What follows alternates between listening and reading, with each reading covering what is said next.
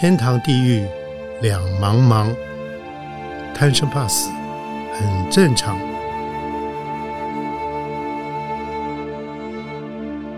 欢迎收听由点灯文化基金会所制作的《点灯贪生怕死》节目。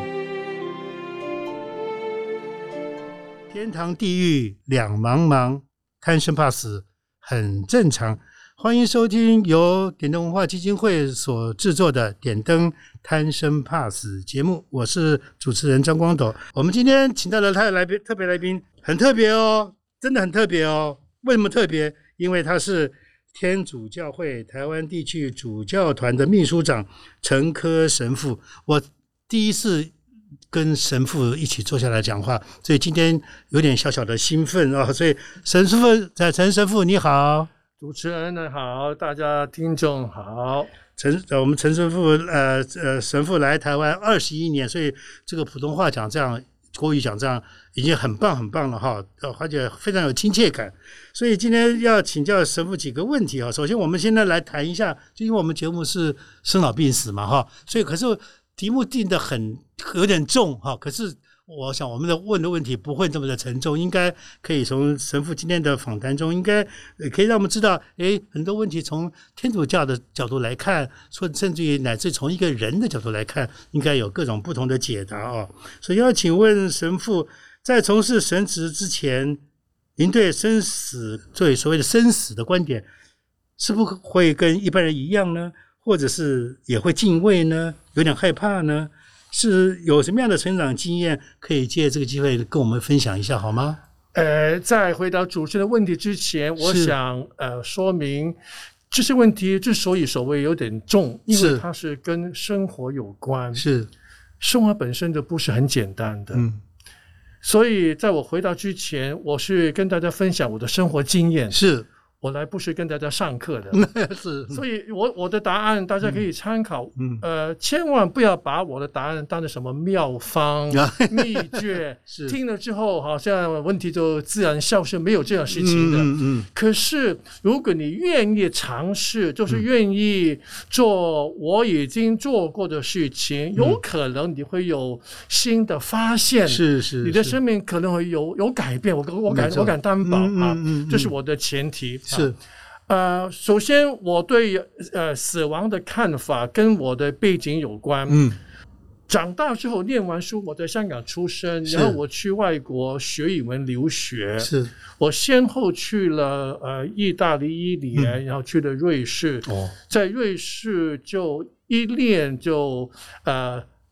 二十年为什么这么久呢？嗯，刚刚开始是要念法文的。哦，可是我在念法文的时候，我认识一个方济各的团体。嗯嗯，我一定是一个天主教徒。是，坦白说不是很虔诚，就 是可以说挂名的。是，呃，在外国的时候，嗯，如果呃听众们有留过学的话，多多少少有这种的经验。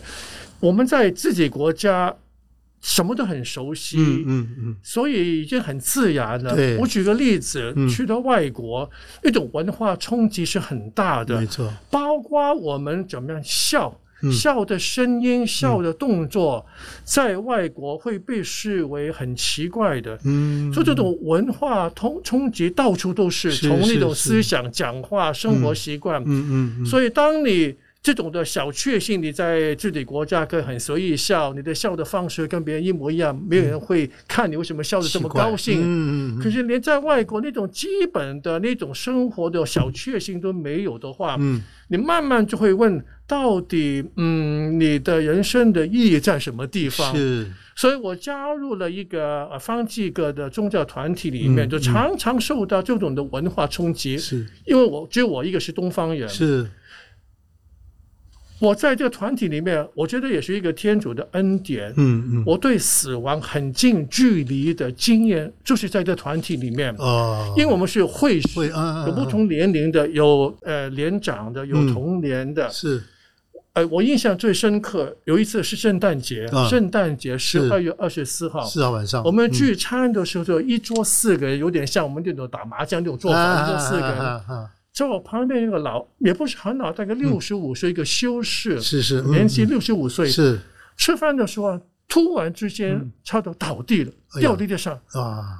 我们当时都很吓一跳，嗯，我们以为他不舒服，是，结果呃，我是最害我在我旁边，是，就马上跪下来看他什么事情，怎么了？嗯，不到两分钟，他吁了一口气，嗯，断气了。啊哦，当时很错，我就第一次有看到人在我面前去世。没错，但可是我们是一个信仰团体，对，每天都祈祷念经，每天都为亡者祈祷，对，所以死亡这个概念是有的，呃，有，所以还而且还每天都都都遇到，所以没有很恐慌，就是很突然，为什么没有没有预兆，没有不舒服，忽然间就断断气了。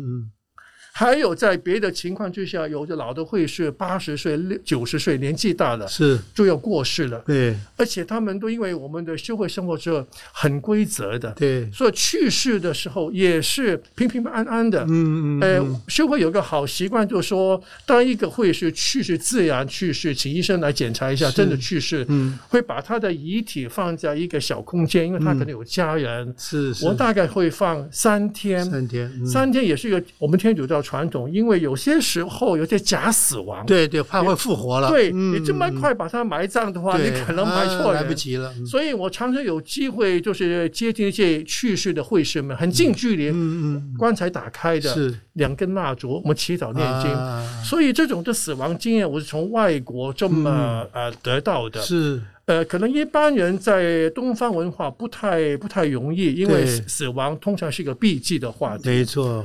除此以外，我因为我们天主的信仰，我们相信有天堂，嗯啊。所以人死了不是说完全消失的，嗯，我们也相信有炼狱，因为一个人如果他没有没有准备好上天堂跟天主见面，要被纪念，所以这种的死亡概念深深的在我的脑海里面进入我的细胞。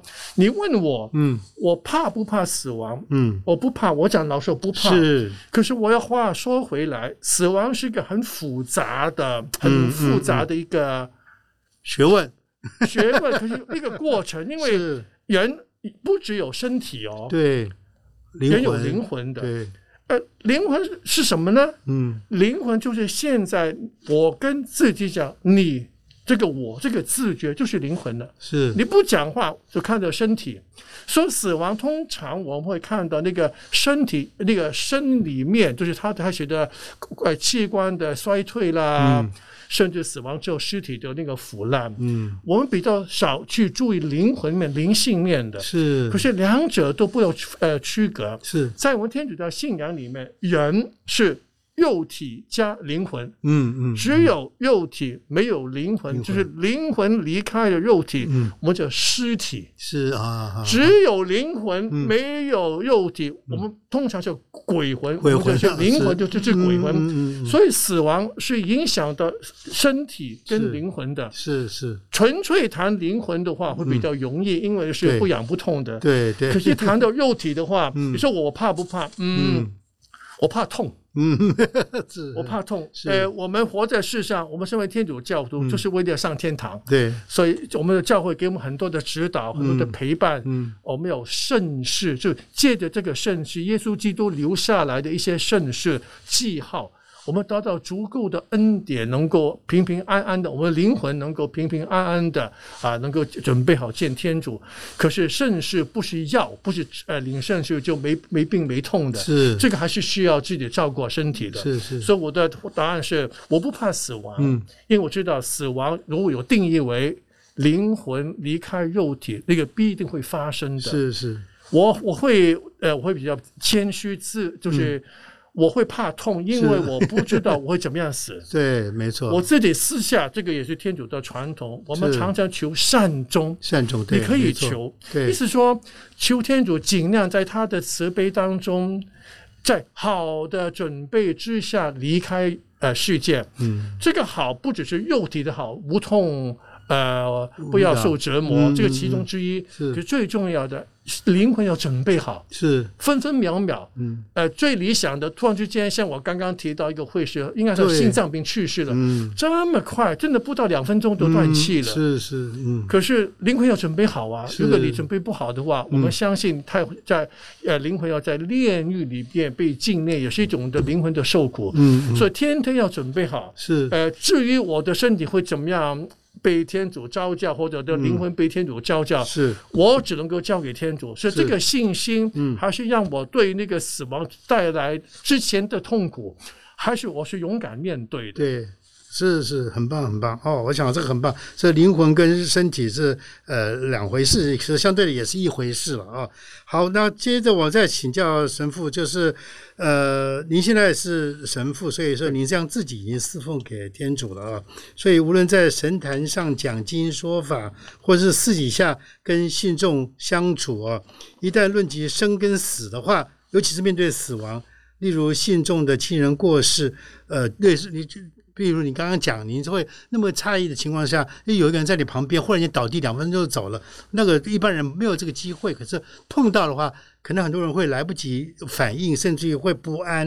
碰到这种信众，呃，有人过世，您这是如何去开导他们？呃，这个面对还也很严肃、很认真的去回答面对。，是是，就像死亡一样，每人只死一次，对，只能死一次，不知道怎么样。没错，谁都不知道。除对了死亡本身，我们知道它呃，从医学的角度可以可以分析，可以知道，可以预测，如果你有癌症，大概是这个原因会导致你死亡。嗯嗯。可是不要忘记，每一个死亡就是一个人的离去，嗯，除了他他本人受苦以外，我不谈他的话题，人是有家庭有关系的，对每个关系独一无二的。对，所以从这个角度来看，每一个死亡都独一无二的。没错，呃，死亡原因可以相同的，对。对啊，有有中风，嗯。有癌症，可是嗯它关系，他留下来的关系的改变是独一无二的。是是，所以我们没有一种呃一个所谓一种一个办法说，呃安慰两下，节哀顺变。嗯嗯，呃，嗯这种话有点不太负责任，不太负责任，就好像说人家死亡不重要，你讲一句话你就可以不难过。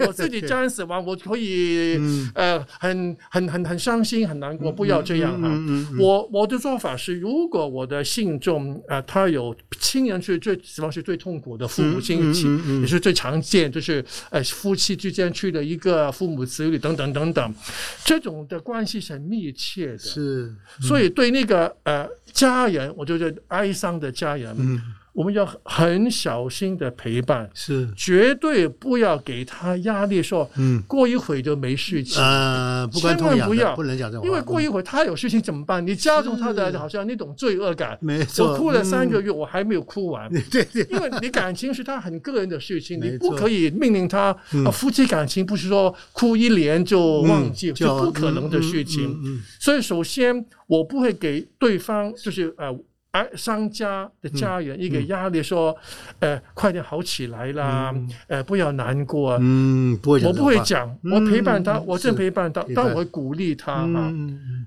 但我要让他知道，人死不能够复生。嗯嗯嗯，的确也是，是。再怎么哭，他也不能够回来。对。这个话可以讲，可是不不要给他压力。是是啊，哭一你快快点啊，要振作起来，那个嗯会有反作用的。是。一啊，然后哎，我重点在这里了。嗯我们相信人生是天主给的恩典，嗯。人生是从出生那一天小 baby 是。到长大、工作、结婚，然后慢慢做嗯阿公阿妈去世、进医院，这个这么长的过程。嗯嗯嗯不同的阶段接触到不同的人，可以享受的人生也有考验的，也有责任的，对不对啊？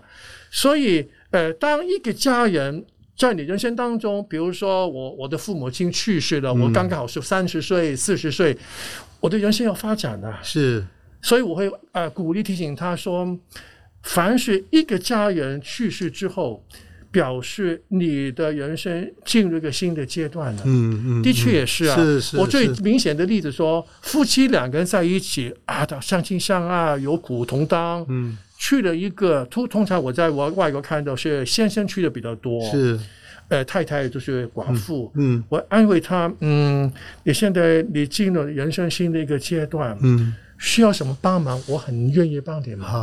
提醒他，意思说，免得沉沦在那种的悲伤的状态当中。哎，不只是呃情绪上的沉沦，很多时候这个我们会在我们叫木林接触上会遇到的。是她的思想还怀念着丈夫生平的时候。是。会啊，我丈夫在时候对我多好，可这种的怀旧对他没有帮助。对对对，他没有面对他的现实，嗯，可是不是他的错。对，我们不需要加追他。对，说身为神父的，对死亡的陪伴，就是有人去世了，要很谨慎，很有耐心，很有智慧。嗯，呃，一一句话就是常常帮助他回到现在。是。你的父亲、母亲、妻子、丈夫不在，这是个事实。是是，我也无法骗他。是，我们有信仰。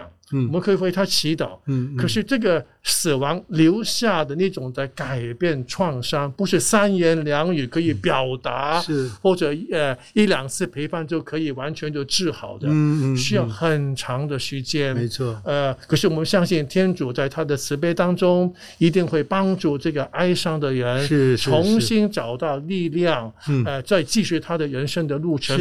如果他在看到在自己的人生要走的路。看到有一个目标的话，他更容易站起来。是是，所以这个也是神父给他一个小小的帮助。是，比如说你现在丈夫不在了，嗯，你的孙子还需要你啊，嗯，所以慢慢的多点陪孙子，因为以前要陪丈夫嘛，对不对？给他一个。方向。目标。目标对这个会对他有帮助，是因为还是鼓励他做好的阿公阿妈，好的母亲，是。千万不要讲，呃，没问题啦，要振作起来呀，等一下就过去，千万不要讲这种的反反反效果的话。是是是，非常好哈。所以说我们刚刚讲了，确实如此，就是先首先做一个好好的陪伴者啊，然后这样个就给他寻找到他的人生新的目标。哦，这个非常重要啊，所以那接着下来，我想另外一个问题，可能就是这不是比比较，而是我想很多人会有相同的一个好奇的，就是畏惧死亡，就是没没没有办法面对死亡，呃，迟早会来，这是很多人比较难以面对的课题啊。不过呢，就是要请问神父，就是。天主教有死而复生啊，耶稣死而复生，这个跟是不是跟呃佛教的轮回是否类似？我不知道。可这种说，可是这种说法是不是可以安定很多不安的人心呢？我们天主教的所谓的死而复生，嗯，它有特别的定义的，它是从耶稣基督呃他的死亡跟复活来定义的。是耶稣他真的被钉在十字架断气。是是是，嗯。他复活之后，他的肉体从圣经所记载，突然在出现，突然在消失，说他的肉体已经超越时空的肉体了。嗯嗯嗯，圣经也有记载过，耶稣把他的好友拉扎勒从坟墓叫出来，死了四天。嗯嗯，那个是。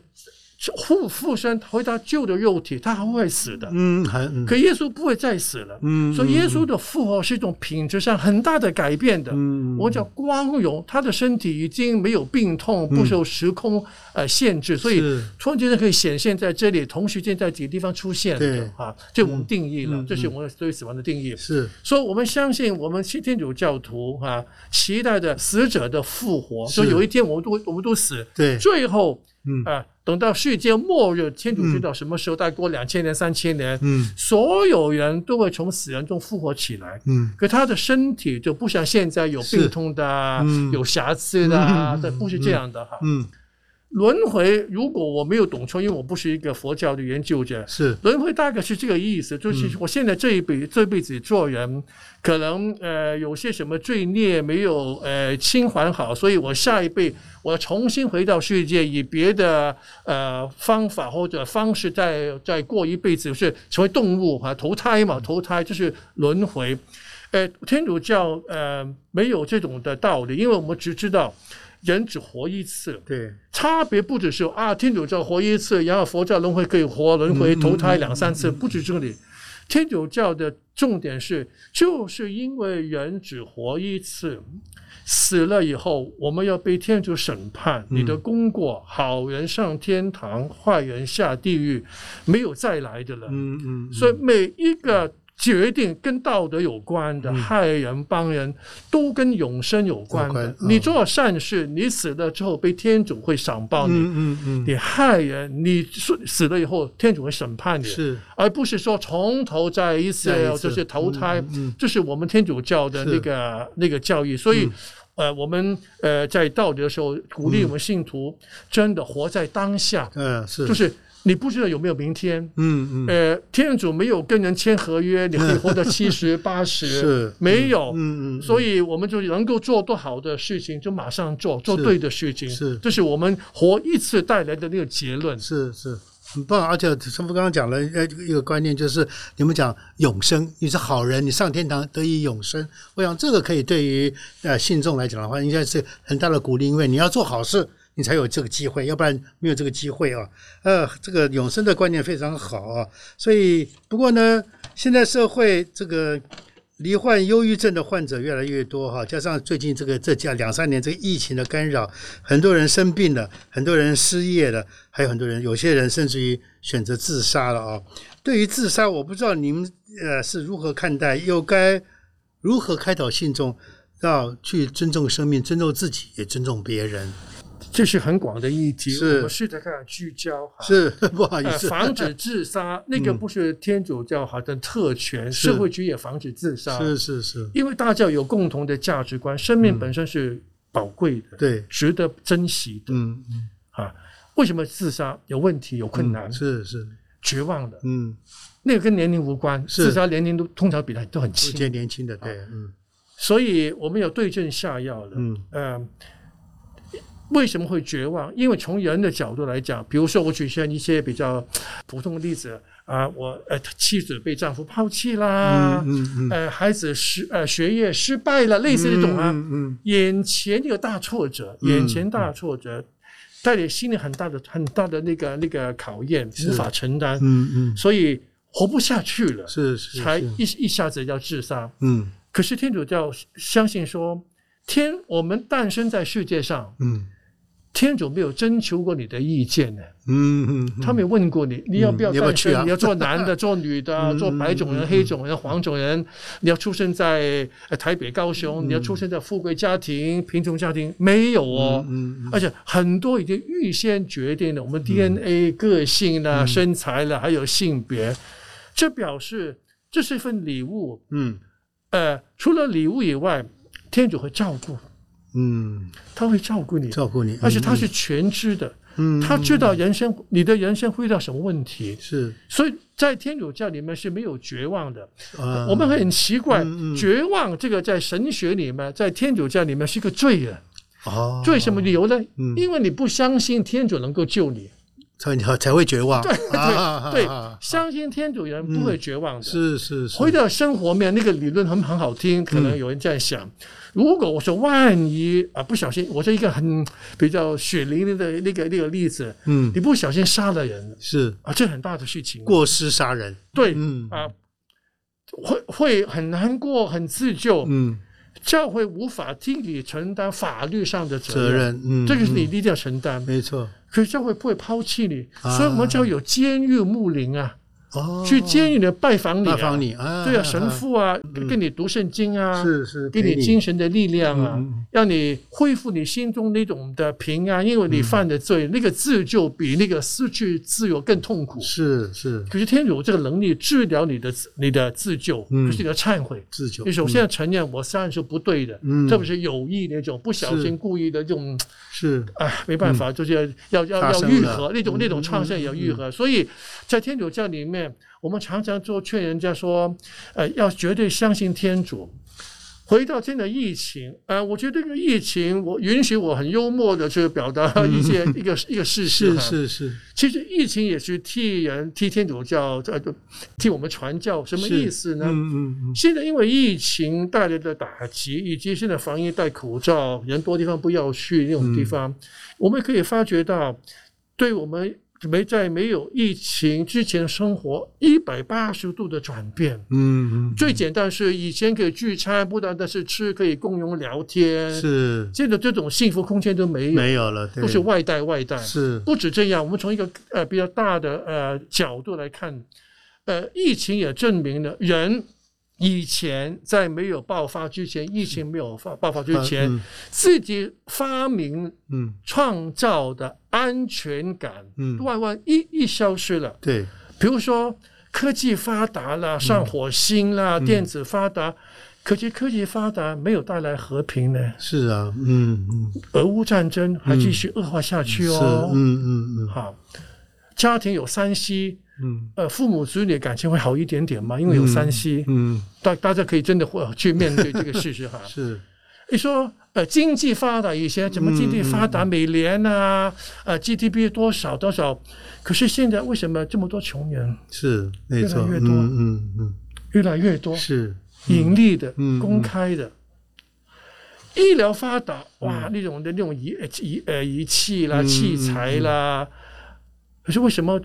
无法治好那个新冠，对，还很多病我们都没有药，嗯嗯，所以表示这种人的安全感意义都消失了，没错。所以我们我我们只能够说，就天主是我们的庇荫，我们的最后的寄托，真的，嗯啊，我比如说很很具体的，我每天 我我觉得一每天起来能够不确诊的，真是很大的恩恩典啊，对，是。我我有一次经验，一个礼拜我要。呃，快筛呃 PCR 两次，因为跟被确诊的人有中距离的接触，可是怕被传染，也怕传染人，人家有点担心。快筛之后，就我在 PCR，我说：“哎呀啊，会不会真的是要会被确诊啊？因为我有点年纪了，又这确诊的话，工作不方便，很多不便，真的，我开始有点担心。那我的祈祷，感觉天主都是阴性两次，可是以后我很小心，不要试探天主，所以每天。”能够起来，没有确诊，甚至一个恩种，所以要感谢天主，是。好好的用一天服侍别人，服侍教会，在这个活在当下之下，非常好，就不会绝望，没有时间想绝望，没有想要绝望，对，要很积极的面对每一天啊，活在当下，这确实是非常重要的一件事情啊。同时，刚刚也提，您也提到说，因为现在科技再发达，医疗再再再昌盛，可是还是有很多病是找不到医药的，所以有些人得到绝症，甚至于这个生命到了最后期，可是他很痛苦，很痛痛苦以后，所以他他。不不想再接受这种积极的药物治疗，可能他选择了安宁病房啊，所以这是很现在有是目前来讲，呃，安宁病房这件事情在在社会上也呃造成很大大家的关注啊。请问神父，您又是用从哪个角度来看，呃，人在濒临死亡之前的所谓的安宁照顾这件事，您怎么来看？呃，我们天主教很积极的在呃推这个呃安宁照顾是。可能那个动机不太一样，是，呃，刚正我所讲的，死亡不只是呃或者病病病痛啊，不只是这个身体的事情，也是关于灵魂、关于心理的，也关于家人的。家人的，嗯，呃，安宁病房从它的医疗的角度哈，是一个很好的服务，嗯，因为有些病在没有，就是有些病人在没有。真的进入那个死死亡的阶段之前，重度，我想是重度，重度，呃，有安宁病房，就有一些特别受过训练的呃医护人员给予，不只是医疗的照顾、打针吃药的关心，嗯。好，因为现在人很忙，对，无法八小时在陪身呃陪自己的家人，有受过训练的，给予一点点的关怀是有帮助的，而且这是有有有统计有试验，一个受到很好照顾的病人，他康康康复很快，很快，嗯，一个只是只是给他打针吃药的那个病人，他的康复很慢，嗯，而且说不定他自暴自弃，嗯嗯，所以从这个角度看出来，天主创造人不是一个单独的个体，就是好像。呃，各自为政，各走各路的是团体，所以安安宁病房照顾，它的重点是让病重的人，嗯，特别是最脆弱的时候，他的身体脆弱，对，心理也很脆弱，那当然，脆弱的时候得到加倍的爱的关怀，是包包括肉体的肉的那个医疗的照顾，照顾，不管他的病会不会好，我们希望好。有些病是好的，所以我们我再去提醒大家，安宁病房不是给绝症的，不要以为进安宁病房就好像没没没没救了，那那是很错误的概念，我讲很错误的哈。所以安宁病房要凸显的是爱的力量有多大。哦，爱的力量。嗯，以前农业社会医疗也没这么发达。是。生老病死在家里面，没错。嗯，我在修院的时候，我还是有这种的经验。我的我们的会士们都在修院里面过世的，是是。而且我有呃，有些会士他在去世之前真的是病了，要送去医院。我们的会员没有这种医疗嘛？嗯嗯。我们年轻的常常被训练，你们要看那些年长的会士，所以我们一个礼拜去看一次，去医院，医院啊，陪他一下，陪伴一下。嗯，我自己在外国也有这种的探访病人。当时我已经是一个执事了，我在日内瓦三年，是在我的教堂附近有一个是老人医院。啊这个老医院除了治治疗老人以外，是也是为了研究科学老人病的。嗯嗯嗯。所以我每个礼拜天去那边探访那些老人，是而且在那边我们就做弥撒、做礼拜。嗯嗯嗯。因为我三年的经验告诉我，不同的人啊看病法，有些是天主教，是有些没有信没有信仰的，有些也基督教的。是我的印象中真的很深刻。呃，虔诚的天主教徒，但我说虔诚是，我去看他，嗯，他领圣体，一跟我一起祈祷，接受我这种祈祷。虔诚的呃病人容易接受他的病况，是是，而且呃很高兴，很高兴，问他好不好？很好，没事情，你打点滴了，嗯，没事情，我向他讲真话，是。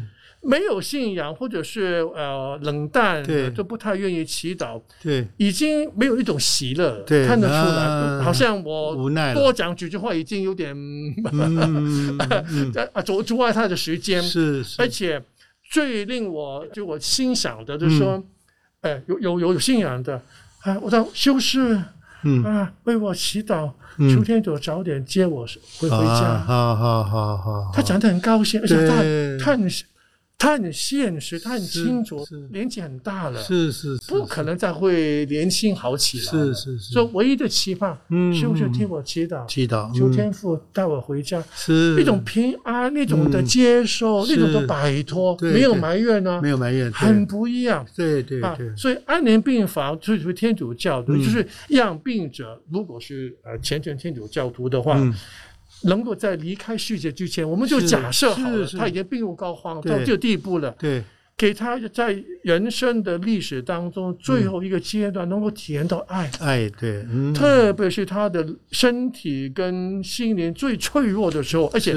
最没有价值的时候，嗯，我们活在一个很讲利益、很讲价值的社会里面，嗯，人是凭你的职场价值啦、你的生产力啦来来定义你的，你没有贡献，你你没有什么利用价值，啊，很容易就被遗忘。没错，没错，天主不是这样，不是这样，所以教会就要见证天主无私的爱，嗯，越脆弱的，我们越要照顾照顾他，而且天主会赏报那些。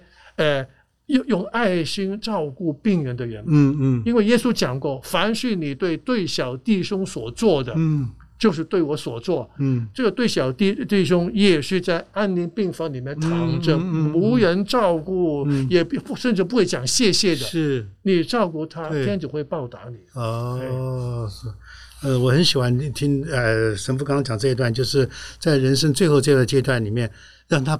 呃，能够怀抱满满的爱哈，我觉得这件事情非常非常重要，让在爱当中，然后不沮丧。好，然后他不管怎么样，他可以面对坦然面对这一世的这个最后的这这段路啊！我想这个大家每个每一位听众朋友听到这段，应该都会很动容的啊！好，非常谢谢神父。我想今天最后一个问题要请教您啊，呃，现在疫情还是在弥漫当中，所以呃，每天每个人都会被那个多少人感染啊，这个被被他所这个数字所干扰哈，所以处处在这种困当困顿当中，呃。您对不同年纪的人会有什么样不同的建议，让每一个人都可以最起码过得每天能够安安定定的，那个心能够静下来，心平平安安的过每一天？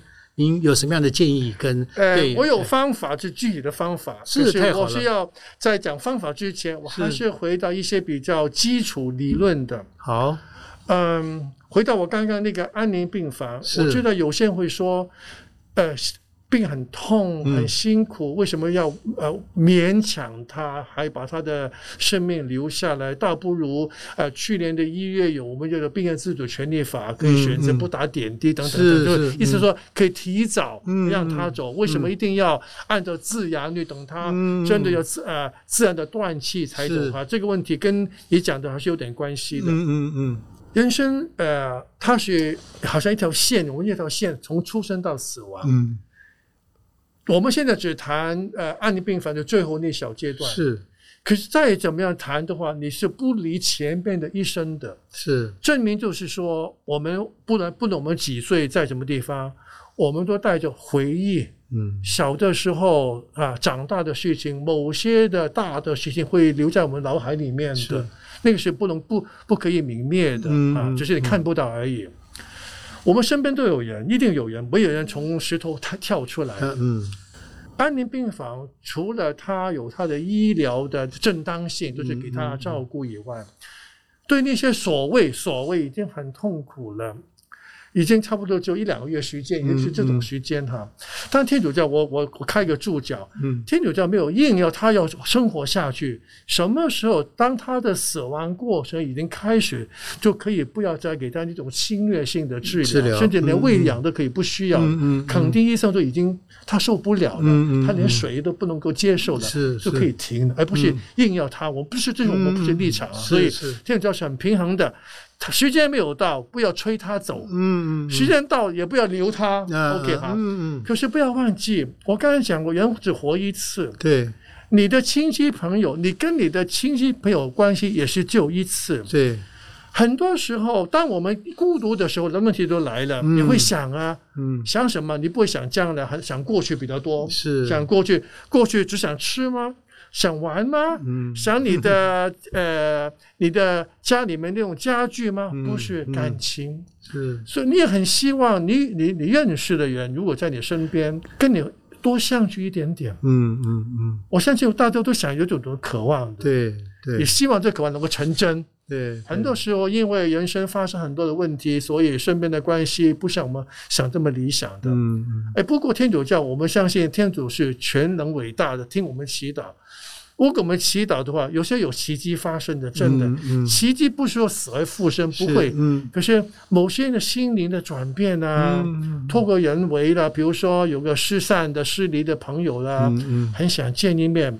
最重要的是，我们真的希望，除了没有病痛或者在病痛不严重的情况之下离开世界，没有希望外，嗯心灵要平安。是是，千万不要带着怨恨、嗯遗憾离开。是是。很不好，很不好。天主不想知道，对，所以要利用这一段最后这这么宝贵的时间，时间，嗯，尽我们力量，我们身边的人，包括当事者，跟家人和好，嗯，跟自己过去的回忆和好，和好，好让你觉得。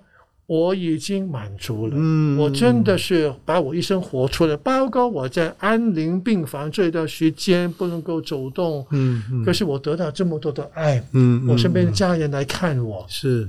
那种感觉是很不一样的，是。是，比比，哇，受不了，太痛了，麻烦医生给我打支针，嗯嗯，我说听众们，你们可以选择你喜欢哪一样呢，是啊是，我们天主教当时别好东西给人家嘛，对，现在疫情会。给人带来很多不安，就是前途茫茫。我们这样就比较普遍点点啊。其实本来就是，谁能够预言明年发生什么事情？没错，只是在一般的情况之下，我们容易容易把自己的计划实现出来。嗯，我要上大学，我要出国旅游，可以订机票。现在很多都未知数了。对，真正的意义，我觉得是要去找，怎么找呢？嗯，我的方法出来了。如果听众们你不是天主教徒，你现在觉得心中很空虚，嗯，尽管你有你有一份职业，呃，你你有你有你有有家可住，甚至有朋友，可是不满足，总是不知道你的人生怎么走下去。嗯，我无法在那个节目中告诉你要做什么事情，我不是天主。可是我会建议你，真的有时间去我们天主教堂坐一坐。看看圣经，圣经是天主的自我介绍，是。也是要人明白人是来自天主，天主对人有什么计划的，而且。现在教堂都很少人，所以很安全，你不会有 密密区、密密很安静的。可能以前没有疫情之前，我们活在一个脚步很快的、动作很快的、很多消费啦、工作那种的量很大的这种的生活里面。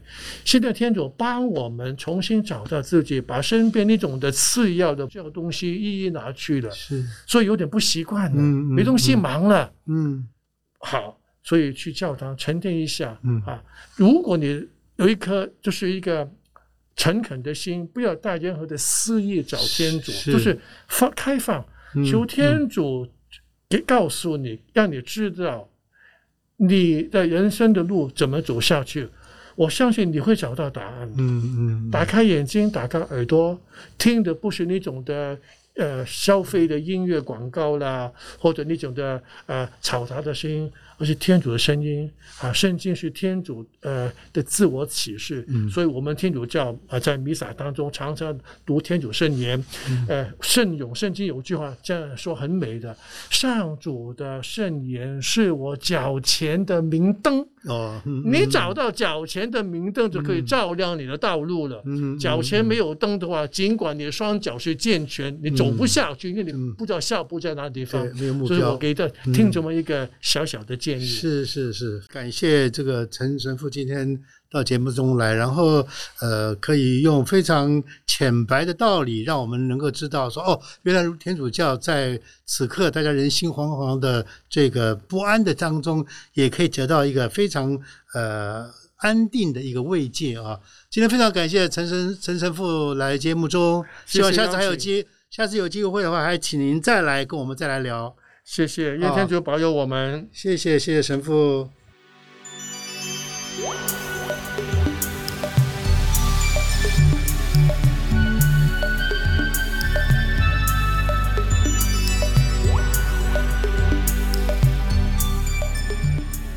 曾经很多年前，我帮圣严师傅在中视制作过一个节目，叫《不一样的声音》。有一天，我们请了当时的呃。台湾非常有名的一位神父叫丁松云神父，到节目当中跟圣严师傅做对谈。丁神父一进到摄影棚里面，一看到师傅就上前拥抱师傅，说：“Oh my brother。”然后师傅也回报他说：“Oh my brother。”那一刹那，我觉得那幅那个画面非常的美。那个美是因为宗教就本来就没有任何的隔阂跟限制，然后天主教跟佛教。然后两位大师见面在一起，如此的相濡以沫，我觉得那画面，我觉得在我印象中是永恒的啊。所以今天请到陈克神父在节目中跟大家聊天，呃，我也很欢喜，因为很高兴呃认识这么一个呃亲切呃非常和蔼可亲的陈克神父。希望今天的节目您听了以后也会受用。我们下次见。